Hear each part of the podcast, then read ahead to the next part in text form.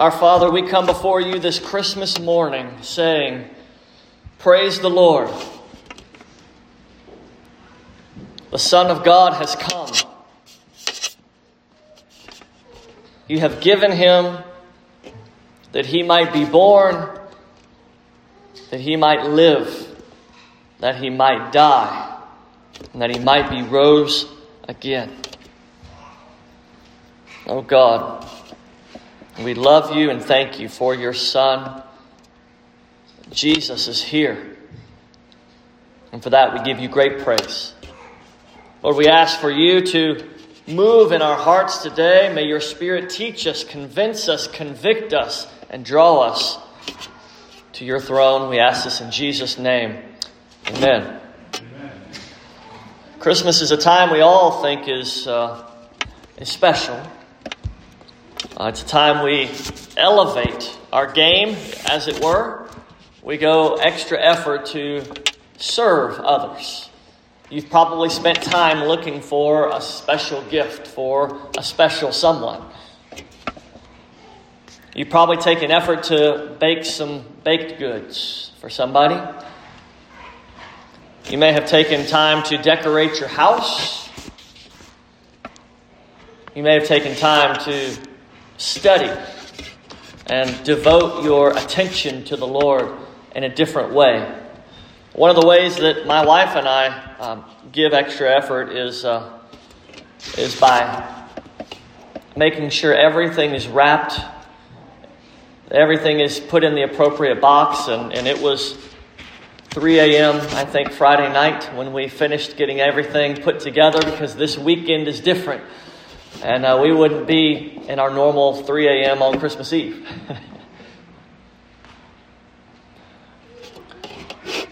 As much as our children, our husbands, our wives, our friends, and our church family are worth extra effort this holiday, we must say that so is our Lord. And this morning I am pleasantly delighted to see you here on this day to worship the Lord together. What a great testament to the Lord that is. If you have your Bible, I want to invite you to open because we do not have screens today. I hope you will be very thankful for our audiovisual team because every weekend of the year they're putting words on the screen for you. This morning, uh, as a Christmas gift, uh, Wayne and I talked and we thought, you know, let's let's give them a day off of 24 hours off. So grab your Bible. We're going to be in Luke chapter 1 this morning. And I wanted to focus this morning on a portion of Christmas that I, I, I thought, what could we talk about today that could apply to the people of Christ who have come on Christmas morning to join for church? And so I picked something that, that I thought would be helpful for us to, to take away from here, and that is to ponder and think for a moment on one of the great servants of the Christmas story or the Christmas narrative and that is Mary. Mary, the servant of God, who, uh, if you think about what she, she went through, Allison and I were talking about this last night even. Uh, Allison shared about Mary at the, uh, at the Mother's Day this year, the Mother's Day Women's Meeting breakfast this year. And uh, so she read me what she, she talked about Mary, and, and I thought it was so well done. In the sense that, that we have a servant here who, who was a teenager, maybe like, like you, Abby. She had plans. She had a life that was that she wanted to accomplish. She wanted to do certain things. And, and in comes a, change for her. And her response is that of one that, that is not um, frustrated or angry, but is one that is receptive to what God has for her. That, that God has a bigger and better plan, but a much more difficult plan. Because Mary's life would not be one of ease. In fact, we'll see that this morning later in the scripture, but one rather that would bring her great grief. So if you have your Bible, Luke chapter 1, we'll begin in verse 26. Let's look at what the scripture says this morning. If, you're, if you've got it, would you say amen for me? Amen. All right, a few people are there. It's always helpful when you read and hear and see the scripture. In the sixth month, the angel Gabriel was sent from God to a city of Galilee named Nazareth to a virgin betrothed to a man whose name was Joseph in the house of David. And the virgin's name was Mary. And he came to her and he said, Greetings, O favored one, the Lord is with you. But she was greatly troubled at the saying, and you probably would be too, and tried to discern what sort of greeting this might be. And what was the greeting? Help me out. Greetings, oh, what? Favored one. You have favor in God's eyes. And this troubles her, of course, the fact that an angel is speaking to her, but that she is called a favored one and that the Lord is with her, Emmanuel. This was not a concept that, that was uh, as normal as we would understand the concept of God be with you. Remember, she was living under old covenant Jewish regime. And the angel, verse 30, said to her, Do not be afraid, Mary, for you have found favor with God. So there it is again. God has favored you for something. Now, I, just to stop for a moment, this is Christmas morning. And one of the things that, that that I think about during this season and especially this day is that God, the Heavenly Father, the one who formed time and space and who gives every good gift, has chosen not to remain distant or silent from us, but has drawn near to us in the most intimate way that He could by sending His Son to be in flesh and speak to you and speak to man. Remember, this is a concept that is foreign to Old Covenant. Now, there were a few people, if you know your Bible, that we think about that God has put his favor on. And all of these have had, had some difficult situations. And the first one I think about is Noah. If you think about Noah, God was God favored Noah. Noah found grace or favor in the eyes of God. What did Noah have to do? Yeah. 120 years, many people believe it took him to build this ark. Because God was going to destroy everything and because of sin. That, that's not an easy task for Noah and not an easy thing to see, as we can imagine. How about Gideon? Specifically, these are, our Old Testament characters where God's favor was upon them. And the Lord comes to Gideon in, in the midst of a nation and has abandoned his God and said, God has found favor in you, Gideon. Samuel, do you remember Samuel? Boy, he had a, a tough go and, and a, a tough with King Saul. And, and now we get to Mary. God is bringing to her a, his favor. But if we understand God's favor being on someone, it doesn't necessarily mean that it's a happy life. It means that God has given you favor to accomplish something even greater. So, why did God bring favor upon Mary? What was the reason? Why did God bring favor to Mary? Because he had a way then to bring favor upon the world. And that is through his son, of course, we see. So, there, verse 31 explains that. And behold, you will conceive in your womb, and you will what? You will bear a son. Thank you. You will bear a son. And you shall call his name Jesus, which is literally salvation and he will be great and will be called the Son of the Most High, and the Lord God will give him the throne of his father David. and he will reign over the house of Jacob forever, and of his kingdom there will be no, no end.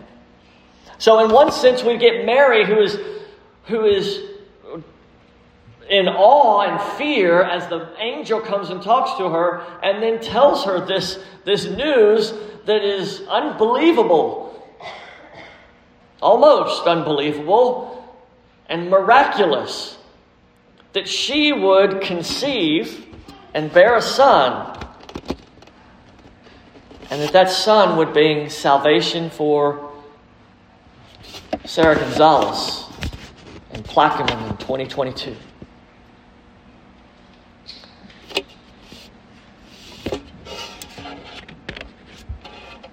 Well, Mary, as I think my wife put it well last night, Mary hears all of this. She, she's not thinking about Miss Sarah.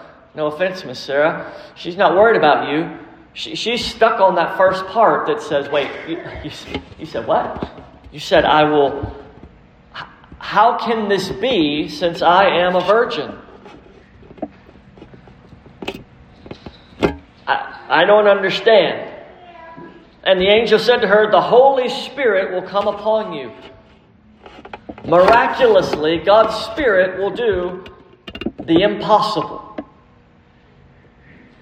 And the power of the Most High will overshadow you. Therefore, the child to be born will be called Holy, the Son of God. And behold, your relative Elizabeth, in her old age, has also conceived a son and this is the sixth month with her who was called barren. For nothing will be impossible with God. And that is a theme that we see throughout Scripture. Nothing is impossible with God. And Mary said, Behold, I am the servant of the Lord. Let it be to me according to your word. And the angel departed from her.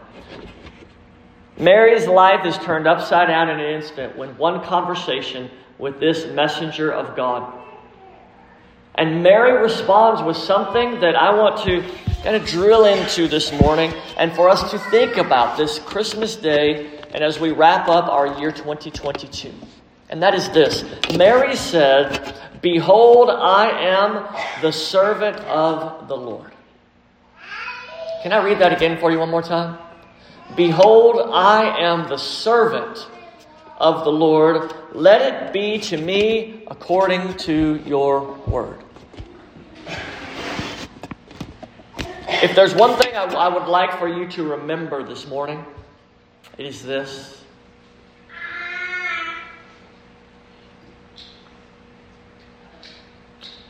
It is that God has a plan and a purpose for each one of us, just as God had a plan and a purpose for Mary.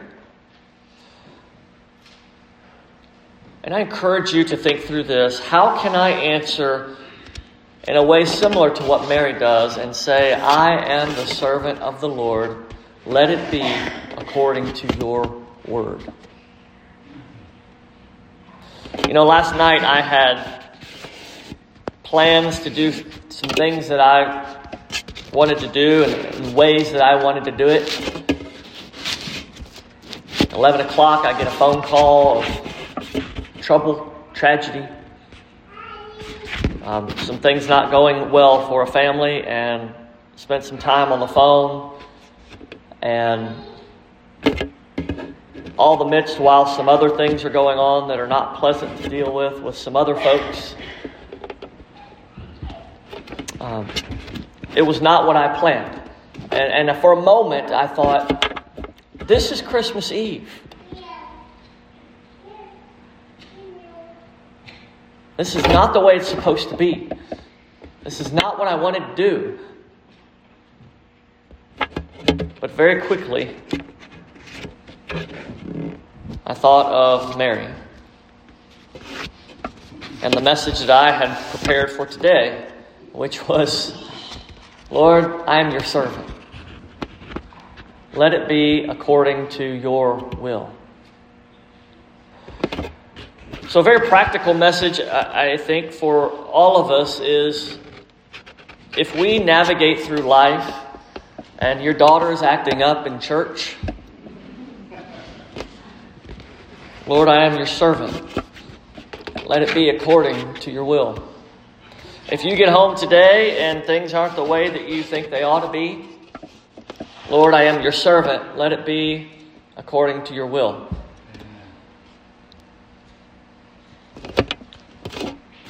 If the market for auto loans is not going how you hoped it would, Lord, I am your servant. Let it be according to your will.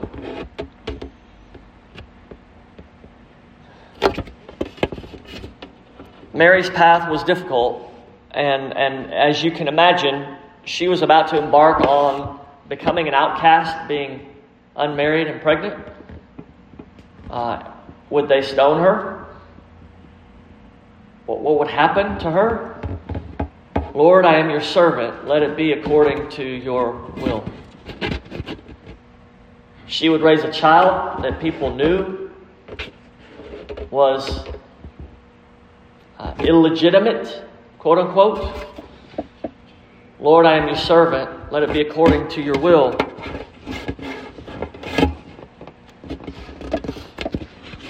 Later in Luke, if, you if you have your Bible, let me give you one more highlight of what this looks like for Mary. Luke chapter 2, verse 28. There was a priest in the, in the temple named Simeon. And Simeon was a man who, by God's Spirit, the Lord had spoken to him. And he was told that he would not depart, he would not die until he saw the Lord's Messiah. And so he sees Jesus in the temple as they're dedicating him on the eighth day. And, and he takes Jesus. He took him in his arms, verse 28, and he blessed God. And he said, Lord, now you are letting your servant depart in peace, according to your word. For my eyes have seen your salvation, that you have prepared in the presence of all peoples. He is a light for revelation to the nations and for glory to your people, Israel. He will allow the nations, the Gentiles, to see and know who God is, and He is the glory. He is the, the bright, shining light emitting from Israel.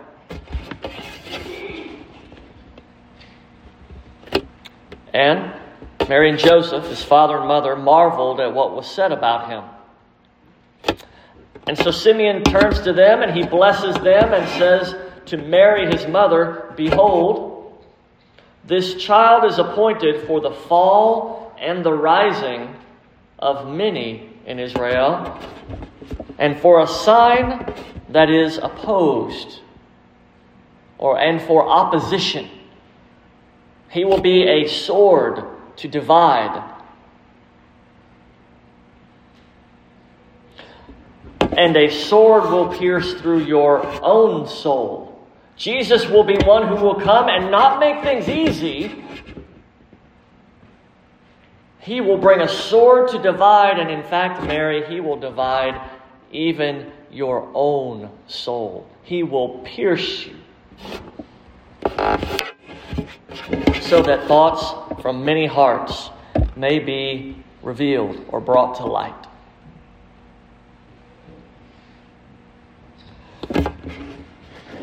This Christmas morning, we celebrate a Savior. One who has brought a sword, if you will, to divide.